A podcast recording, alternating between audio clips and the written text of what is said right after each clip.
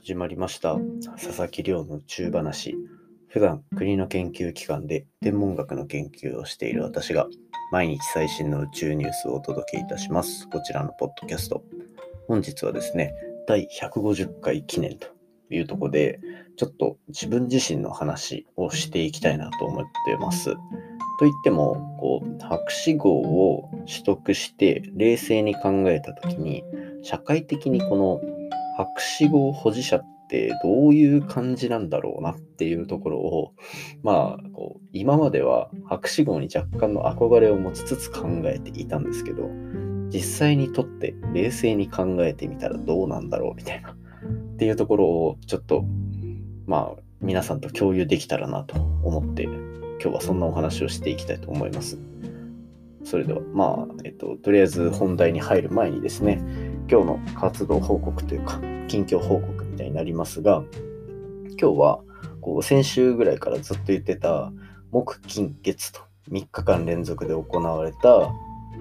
別で行われた研究発表3日連続の研究発表が全て終了いたしました。これめちゃめちゃきつくてやっぱりこう1週間の間に3箇所でえっと、しかも30分レベルのやつを全部発表しなきゃいけないというところが、すごいプレッシャーというか、やっぱりまあ資料作りとかも結構大変なんで、しんどかったんですけど、まあなんとか終了いたしましたね。で、ただ、えっ、ー、と、今日の発表会っていうのは、発表会というか研究会は、こう、今年自分と同じタイミングで博士論文を収めて博士号を取得したそのいわゆる全国の同期みたいなのがこう集められてそこで、えーと、それぞれの博士論文の研究発表を行うっていうような研究会だったんですね。同じ、まあ似たような分野の。で、そこで、まあ、発表したメンバーに対して、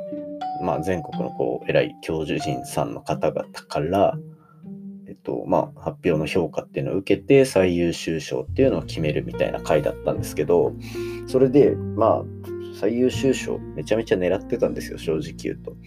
こう、発表内容もすごい噛み砕いて、なるべく誰にでもわかるような内容にして、で、研究の重要性っていうのも強調してっていうような感じでやってたんですけど、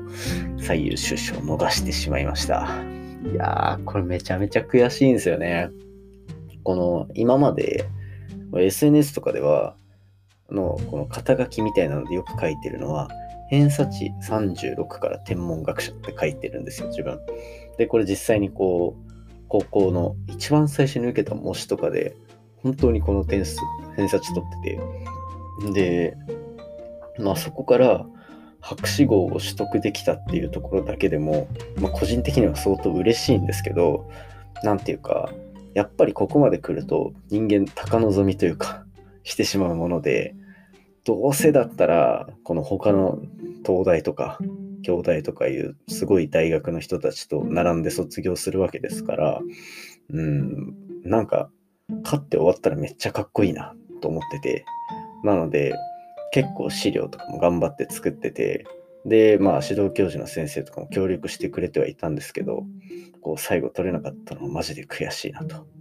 なんか最後それバッと取って綺麗に終われたらめっちゃ良かったんですけど、まあ、しょうがないですね。まあその評価の内容とかはわからないんで、何とも言えないですが、やっぱりこう、何回発表しても発表内容の反省みたいなのは残るので、そういうのが残ってるうちは、やっぱり、付け入る隙があるというか、えっと、至らない部分があるっていうところは確実なので、うん、そういうところが残ってるうちは勝てなくてもしょうがないのかなとも思います。で、まあ、後々こうやって考えると、まあ、次のプレゼンはこうやって動かしていこうかなみたいなこととかも結構反省として生きてくるので、今回の経験をバネにですね、また、あのより強い発表能力を持った人材になれればなと思ってるところでございます。それにしても悔しいですね。まあ、そんなことは置いておいて、早速、記念の150回放送なので、楽しくいきたいと思います。今日の話はですね、えっと、まあ実際に博士号を取得して、こう、冷静に世の中というか、社会的に博士号保持者どうなんだろうなっていうのを考えてみた、ちょっと気持ちをお話ししていきたいと思います。で、私自身は、こう、なんだろうな、他の博士課程にいる学生とはもしかしたら若干違ったのかもしれないですけど、いろいろ外でライターとか、プログラミングとかを使ったエンジニアの仕事とかを、まあ、業務委託みたいな形でいくつかもらう機会っていうのが多かったんですね。なので、まあ、研究に専念しなきゃいけない立場であることは重々承知していて、もう研究にもマジで一生懸命ずっと取り組んできました。で、それに、こう、それと並行してですね、そういう業務委託の仕事とかもやりながら、なんかこう、研究の世界だけじゃなくて、世の中、こう、例えばどういう能力が必要とされてるのかなっていうのは、割とずっとアンテナを張ってきたつもりです。で、そういうふうに考えながらやっていると、なんか世の中での博士号保持者に対する待遇があまり良くないっていうような話も結構見かけたりするんですね。なんか海外とかでは結構博士号を持ってる人っていうのはめちゃめちゃ VIP 扱いをされるらしいんですよ。まあ、あの実際にアメリカに住んでた時とかに周り見ててもそこまで待遇良くなってるのかなっていうような感じは若干しましたけどやっぱりこう世間の印象的には、えっ、ー、といいんですよね博士号を持ってる人。で実際に海外とか行くとこう普通の人はミスターとかミスとかミセスとか言われるこう継承がつくと思うんですけど、博士号を取得した後からはですね、全員共通で継承がドクターになるので、まあそういうなんか扱いの違いっていうのが実際にこう呼び名に出てるなんていうところは、まあ確かにあると思います。ただですね、日本国内ではそういった博士号保持者に対する待遇が悪すぎるという話をよく耳にするんですけど、これってどうなんだろうなっていうのを正直今すごく感じていて、その、自分は結構、その、頑張っていろんな仕事をやらせてもらいながら見てきた中で、博士号を持ってるからといってできる仕事ってそんなにないように思うんですよね。っていうのも、えっと、あくまで博士号を取得した時に得られるすごい大きくくくった時の能力ってあの2つあると思ってて1つは高い論理的な思考スキルというのともう1つはその結果をまとめて人に伝えることができる力っていうところだと思ってるんですね。でこれってまあその働く上ではめちゃめちゃ重要なことだとは思うんですけどえっと、特別なことではないですよね。で、博士号保持者は何がすごいかっていうと、そこにプラスして、もう本当にその業界というか、その分野では一番物事を知ってるぞってぐらいのスペシャリストになったっていうような証拠なわけですよ。なので、えっ、ー、と、その専門性、スペシャリストになったっていう専門性が生きる仕事以外では、高待遇である必要っていうのは、正直どこまであるのかっていうところはまず疑問なんですよね。うん。だって、正直こう、天文学、例えば自分は天文学の研究をずっとしてて、宇宙のこと、特に星のことだったら、理解は誰にも負けないぞっていうような立場にいるわけですよ。ただ、えっ、ー、と、これが、じゃあ AI とかの分野になった時に、俺博士号持ってんだから給料上げろみたいな。なんか、バカじゃないですか そのメジャーリーガーがエンジニアになって給料1000万、2000万払いますかみたいな話と同じぐらいのもんで、こう、まあもちろん応用できるスキルはある中で、その専門性が生きない分野であれば、博士号っていうのはあくまで飾りになるんじゃないかなっていうのが、まあ個人的な意見ですと。で、まあ、あとは海外の企業で、博士号持ちが重宝される理由の大きいところは単純に過去に博士の持ってる人たちがえげつない圧倒的な成果を出したからっていうところが大きいんじゃないかなって思ってるんですよ。っていうのもこう例えばですねあのニューヨークのあのビジネス街、ウォール街ってあるじゃないですか。あそこで金融系のなんか株価の予測とかをやり始めた人たちっていうのは、あのなんかその数理的に、数学的にあのその株価の予測とかっていうところを予測あのしていくような仕事、クオンツっていう仕事があるんですけど、それのクオンツっていう仕事を成立させて、えげつないこの儲けを会社に出したのは、実は NASA のロケットエンジニアなんですね。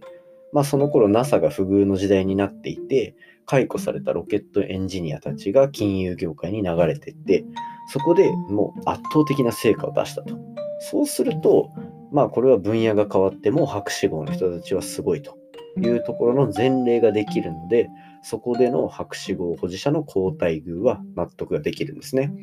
だこう考えると、これ今の1個はまあ例え話ですけど、こう考えるとですよ、すごいトゲのある言い方をすると、この日本のこの状況で博士号の扱いが悪いのは、過去に博士課程を収めて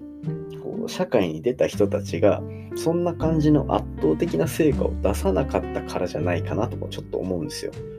ら結局社会の認識っていうのが大きく変わらなかったわけじゃないですか。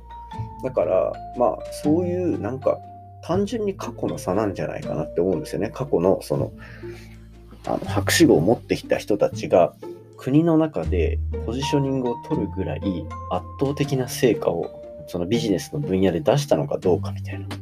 アメリカとかそういう海外ではそういうのが多かったけど実際日本ではそうでもなかったっていうような、まあ、現状が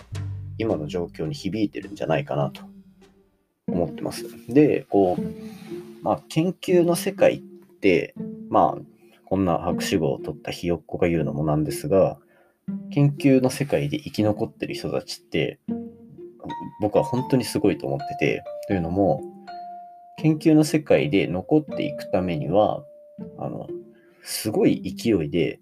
で、しかもかなりの精度の結果っていうのを論文とか学会発表っていう形で残していった、その目に見える成果の量がどれだけあるかっていうところで、今後の仕事とかが決まっていったりするんですね。なので、こう、なんだろうな、博士号をこんなに死に物狂いで取った自分からは、想像できないスピードの、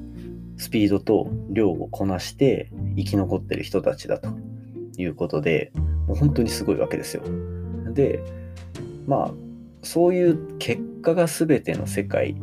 に飛び込むかどうかっていう選択肢を与えられて、じゃあ研究の世界じゃなくて別のところで頑張るってなった場合ですよ。そうすると今までのまあそう出してきた結果っていうのはある程度リセットされるって考えるのも普通だしで、えっと、また一からこう積み上げていかなきゃいけないもんだっていう認識は多分博士号を収めた人なら持ちうる考え方だと思うんですね。なので、こう、なんか待遇が悪いとかって言ってるのは、まあ、個人的にはなんかただのガヤなんじゃないかなと。で、まあ、そういうふうに博士号を収めるだけの能力を持っているのであれば、今後、この、今までずっとその分野で頑張ってきた人たちを、もうぶち抜く勢いで、あのその分野の勉強をして、また新しく成果っていうのをガンガン出していって、そこで、まあ、第一人者になればいいんじゃないかなとで、そういうとこでもしこうチャンスをもらえる幅を広げられるのであれば、あの学生のうちから研究以外のとこでもちょっと仕事を取ってみたりだとか、あとはこう普通に本業の傍ら、まあ、全然違う分野の仕事をしてみて、あの経験っていうのを積んでおくっていうのが個人的にはやっぱ非常に大事なんじゃないかなと。っていう意味で言うと博士号っていうところにもそんなにすごいあの力を持ってるわけではなくて結局はどんな人も幅広く仕事をやっていかなきゃいけないなっていうのをなんかこう冷静に考えてみると博士号もそこまで万能な資格じゃないよな なんて思いました。でまあこの今の意見が正直その人生経験も浅い自分が考えた一意見であることは確かなので、まあ、反論があるのも重々承知してます。ただ、こう実際に自分が博士号を取ってみて考え直すと、なんか、スペシャリストとして認められたっていう嬉しさで、まあ、一段落置いて、ここからまた頑張っていこうっていうのが、まあ、妥当な考え方なんじゃないかなと思った次第でございます。なんか、最近考えていることなので、若干まとまりがなくなってしまいましたが、今日はこんな感じで、日本におけるこの博士号保持者っていうのの扱いなんていうのはどうなのかなっていうお話をさせていただきました。あの宇宙の話を楽しみにしていた方は申し訳ありませんが、えっと、今回の話も面白いなと思ったら、お手元のポッドキャストアプリでフォロー、サブスクライブよろしくお願いいたします。番組の感想や宇宙に関する質問については、Twitter で募集しております。ハッシュタグ宇宙話、宇宙が漢字で話がひらがなになってますので、ぜひ皆さんの感想をつぶやいていただけると嬉しいです。番組でもどんどん紹介していきます。それではまた明日お会いしましょう。明日からまた宇宙のお話です。さよなら。